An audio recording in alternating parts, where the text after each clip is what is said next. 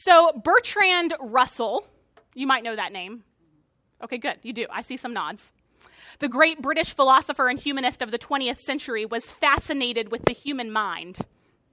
For Russell, our ability to have notions and ideas and processes seared within our mind, our ability to pay attention, in such a way that we not only remember what we take in, but that we also replicate it and pass it on to future generations. For Russell, this was what set humans apart from everything else under the sun. For Russell, our minds were what made us gods, which is why he despised religion. For Russell, religion was just a drug.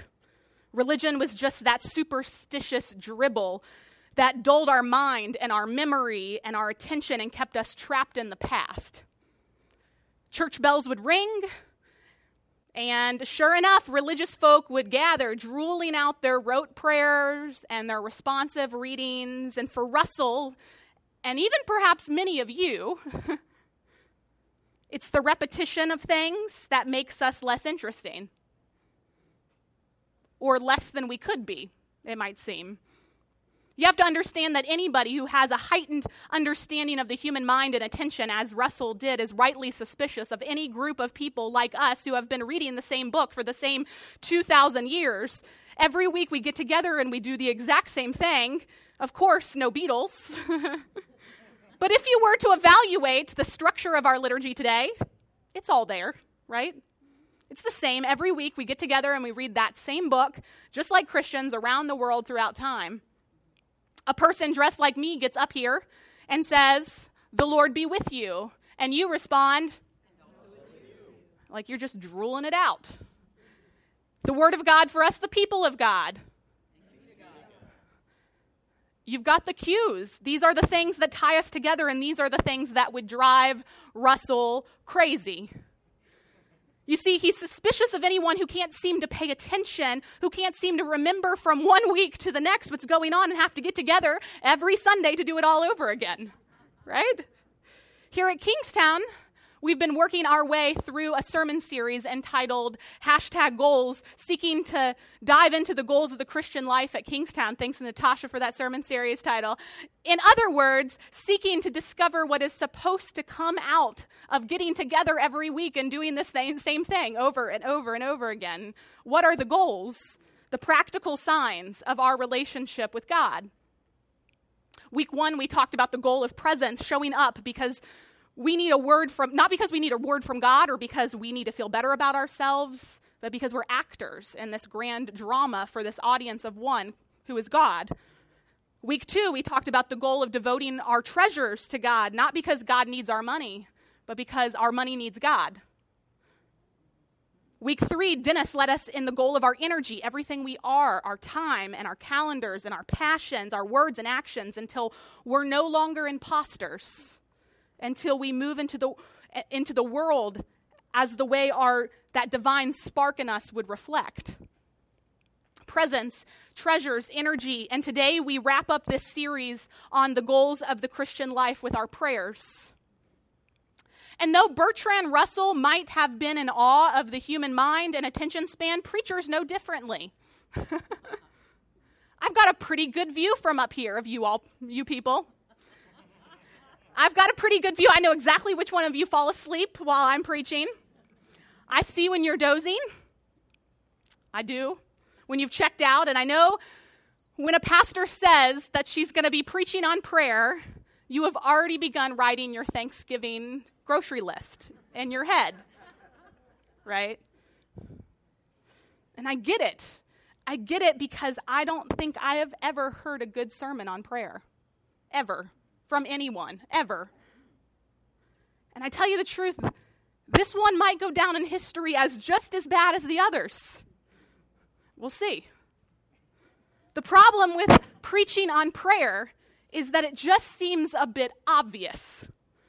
Of course, the goal of the Christian life is prayer. We know that there are three right answers when children's, children come to sit on this rug Jesus, the Bible, and prayer, right? The problem with sermons on prayer is that it just seems too on the nose. it becomes too unattainable and indiscernible for folks like you and too broad and cumbersome for folks like me. And so, despite Russell's faith in the human mind, our minds just check out. But I'm going to attempt this anyways. To set the stage, I invite you to imagine that this morning's sermon were an infomercial. An infomercial, by the way, of P90X. Because this morning, my goal is to equip you to have a relationship with God like you never have before, all from the comfort of your home. and I get it. This is a switch from my usual mode of operation. I just told you how important it was two weeks ago that you show up here. And then I sent you letters telling you how crucial it is that you give to this church. And Dennis told you you've got to go all in. And usually you could say I'm much more along the lines of like an LA fitness sales rep trying to get you to show up and pay your dues and get involved and get your relationship with God in shape. But this morning's sermon is not about coming to church more. It's not about giving your money. It's not about you volunteering more, you devoting every ounce of your energy to the mission of the church. Because frankly, if we build this church and you build your faith on your presence and your treasures and your energy, but not your prayers, we will all be sleepwalking imposters slowly and quietly, but I guarantee surely stamping out the light that leads to life. Instead, this morning, I want to prove Bertrand, Bertrand Russell wrong. I want to prove that participating in a daily, repetitive, 2,000 year old prayer is not a degradation of cognitive ability.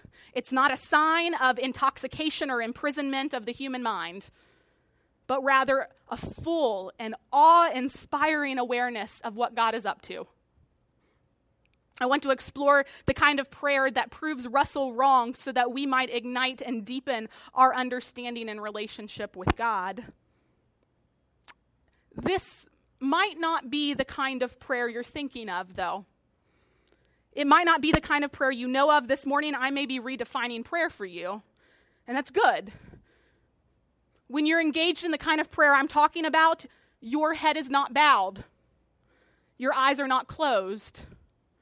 In fact, your head's up and your eyes are wide open. When you engage in the kind of prayer I'm talking about, you find yourself praying more deeply in a traffic jam or in a cubicle or standing over supper, wondering how in the world you're going to bear another Thanksgiving with your mom or wondering how in the world you're going to get through the first one without her. When you engage in this kind of prayer that I'm talking about, you find yourself praying more deeply when you forget to pray. When you forget that on your knees, me and my family and my life ritual, when you forget because it's just all you can do to crawl into bed without screaming that night. When you engage in this kind of prayer, you find yourself praying more deeply when you finally admit to yourself that you don't know how to pray, that you don't even know if prayer works. All of Scripture is this lesson in this kind of prayer. The witness of Scripture is that humans fundamentally crave religion. Russell's kind of right. We crave a way to move in the world. We crave a way to practice what we believe. And so, from the beginning of Genesis to the end of Revelation, there's been this tendency to make prayer private religious practice that is individually ours, something we can piously control, a narrative of what we want and how we feel and where we live. All throughout Scripture, we feel a need in our heart. We think we really should be praying. And, and so we build rooms and walls and temples and golden calves anywhere to get God on God's own, trying to conjure up and capture God in our little corner of creation so that we can become better people than we've ever been before, those better versions of ourselves that we could never quite attain, until that becomes all that we are. And God says, Enough. All of Scripture is the story of humanity trying to make our relationship with God this sort of religious experiment and private pious practice when the whole story is God trying to revolutionize our connection so that it's not a religious practice, but a way of being. Prayer for the Christian is not a private, personal practice of what we believe. Prayer is a posture of remembering and seeing. Remembering and seeing God. Prayer is the art of paying attention to the movements of God in the world. The whole story, especially when you get to the book of Acts, is the story of God trying to get our attention, and finally, we reciprocating our attention. In our text this morning, Paul teaches us what it looks like to pray. What it really looks like to pray. And we see a pattern emerge for Paul. Paul teaches us this sort of threefold approach three things that, that tell you what it means to pay attention to God. It's the Sabbath day, and Paul trying to do his religious duty. It's time to go make his prayers to God, and he gets up and he gets dressed, and immediately obstacles start meeting him along the way. First, what is he going to pray? It doesn't tell us, but we know what Paul prayed.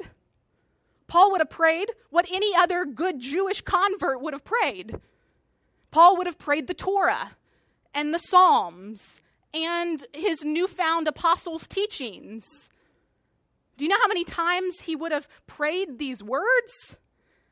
Do you know how sick and tired he was of that daggone story of deliverance from Egypt? And oh, yeah, I know, Passover, yes. How many cups of wine do I need to drink? Passover and Purim and going to the temple every day and making these same prayers before God over and over and over again. And it's enough to make you want to skip out on daily prayer altogether. It's enough to make you want to skip daily prayer. There's nothing new and interesting about this at all. Paul had been traveling all day and he's tired, and the last thing he wants to do is pray the same old words he's been praying all along.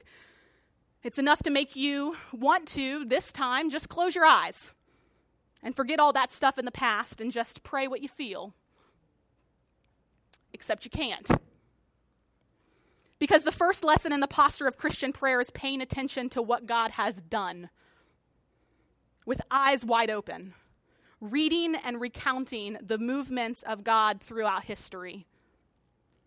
You see, Bertrand Russell may have been suspicious of anyone who got stuck in the past, but we as the church should be suspicious when people forget the past. The first lesson of paying attention is rooting our prayers first and foremost in how God has acted before we ever found our place on this, this earth. Because it's not about us. And any prayers divorced from the way of God, well, they're just the way of God before, they're just dangerous. They're dangerous. We, the church, have been complicit in, in the rush of the Crusades, the hustle of slavery, the support of Nazi Germany, the fast talk of apartheid, all because we have closed our eyes and gone to our closets to pray. The goal of prayer, don't get me wrong, is not nostalgically stuck in the past. There, there is not a single moment in human history I want to go back to, and I believe that the best days of the church are ahead of us.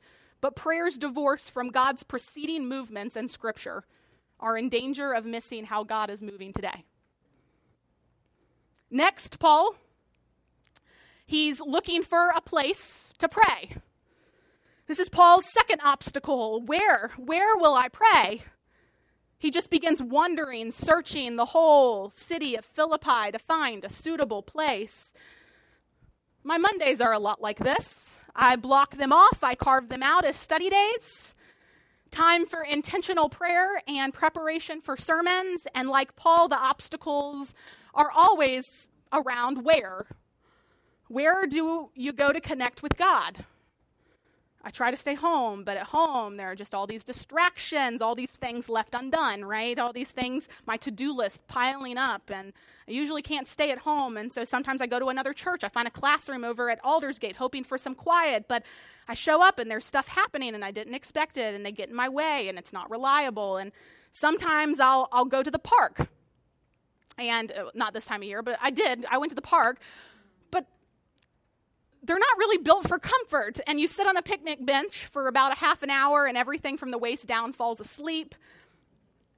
And so Paul searches all of Philippi. but the coffee shops are packed and the synagogues have too many activities going on. And so finally, he goes outside the city down to the river.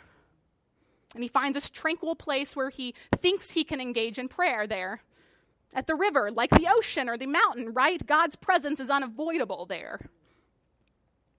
All throughout Scripture, we get stories of people wandering and looking for a place to connect with the one who made them.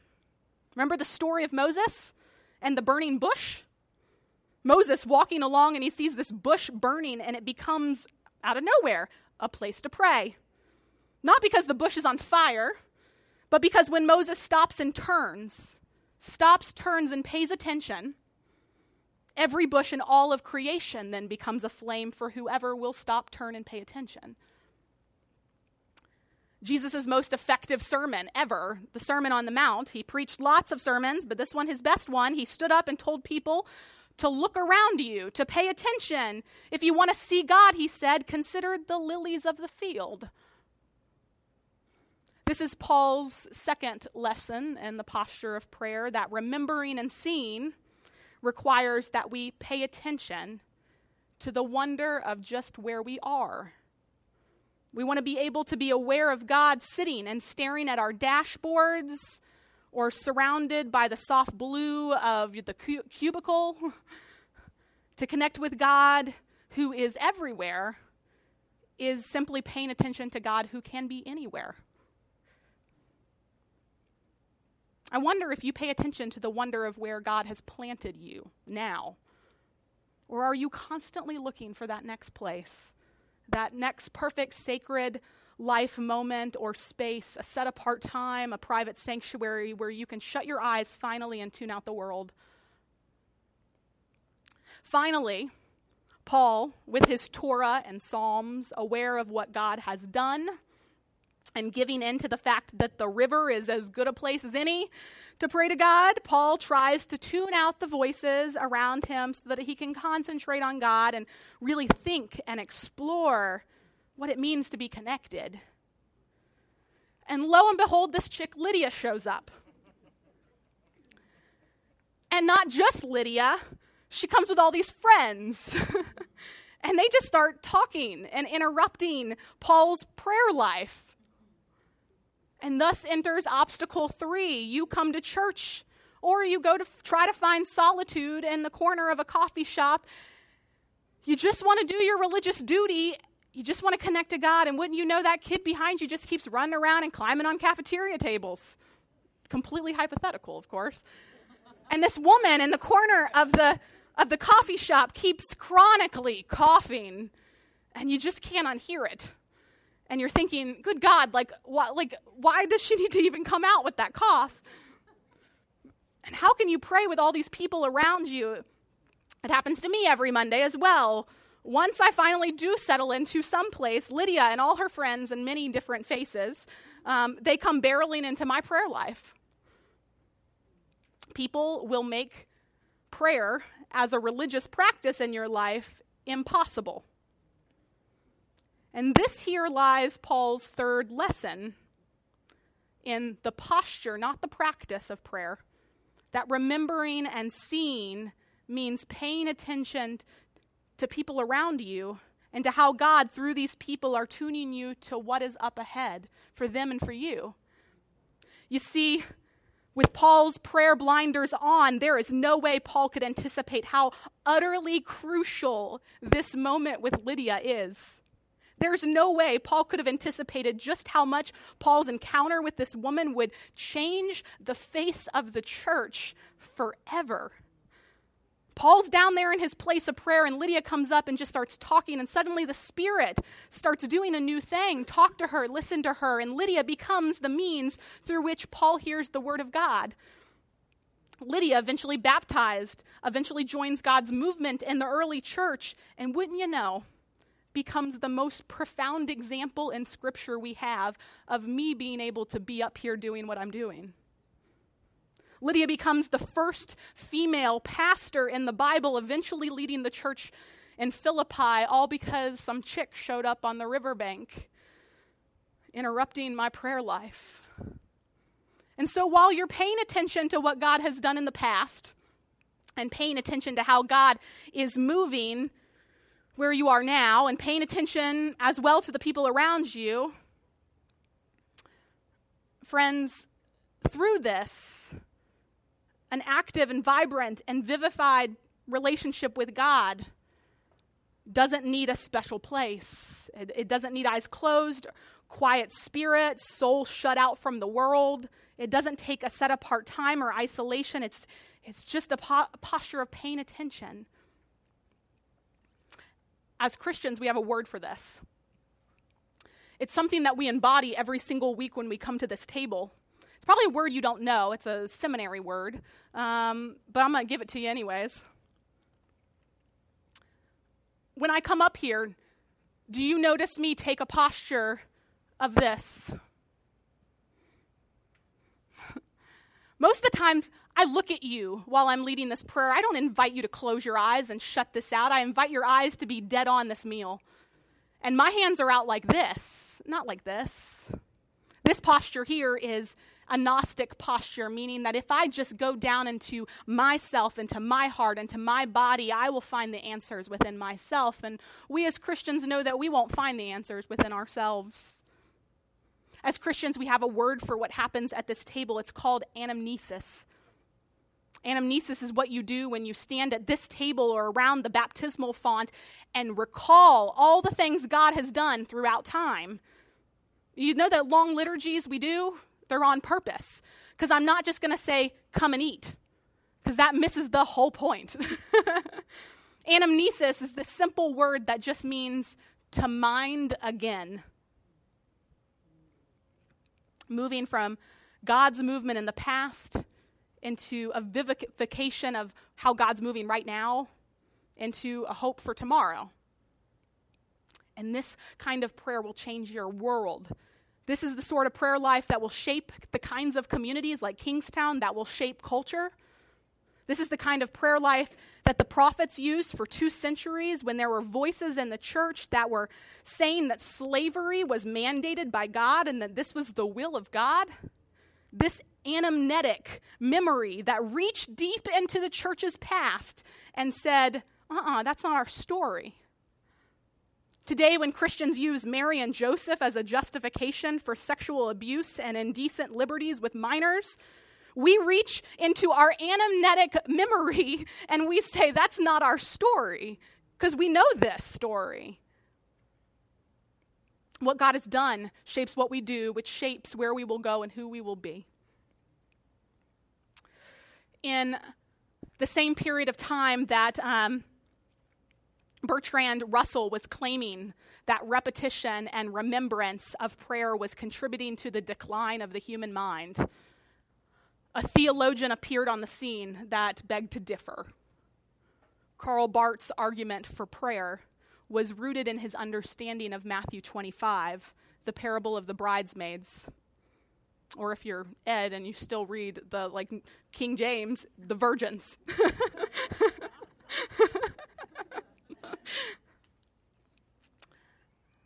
It's midnight, and ten bridesmaids are awakened in their sleep by a shout telling them that the Lord is here, come and see. Five of them pay attention to that call, and they run to see the Lord. And five take notice of their oil. Do they have enough? Does there, is their oil fragrant enough? Is this going to please God? They pay all their attention to the oil and not to God. Instead of paying attention to God, they go shopping for more oil. Now, people give these bridesmaids a bad rap. But I believe they wanted to just appear perfect before the Lord. They wanted their oil to be just right. They didn't want to be those disorganized people always running out of kerosene. And maybe they thought it would be disrespectful if they didn't run off into their secret place to find new oil and ended up having and ended up not having enough for God's arrival. But you see when they get back with their perfectly filled lamps, they find that the party has begun without them. They missed the Lord. They didn't see with their pious practices and private devotion. And then the parable drives it home as the band begins to come forward. Keep alert, Jesus says. Pay attention. Be mindful of how God is moving, was moving, and will move. Ultimately, the hope is that we'll become alert to God and then attend to God, the light of the world, the one from whom all lamps derive their glow anyway. The one by whose light we can see our own distractions and our own pious practices that are empty and our missed opportunities to see what's all around us. The one whose light is exactly the thing that wakes us up. And so today, um, over the next three to four minutes, I invite you to pray. And this is just, I just want you to stay seated um, until you're ready. And if we are a part of the church, that means we believe in what God has done in the past, we believe in what God is doing now, and we believe in what is coming up ahead. And this is why I pray that prayer book every single day. And we actually, in case you wanted, we have 15 of those copies back at the hospitality desk today. If you would like to begin praying, to having a posture of remembering and seeing, I invite you to pick one up and you can just um, pay for it $10. I mean, I think they're $11, but if you have a 10, that's fine. Um, but pick up a prayer book and pray every day with me. I invite you to do that uh, this winter into this spring. But also today, during this time that we're about to have, this is a time of committing before God how we're going to be involved in this church, what we've seen here, and what we see ongoing. And so, from me to you, I, I, thank you. Thank you, thank you for your contribution to this church up until now. It cannot happen without you. But I also invite you today during this song um, to be bold and not overly pious, not in your private prayer life, but as a part of something that is bigger than you, this anamnetic reality that begins here. I invite you to make a commitment today.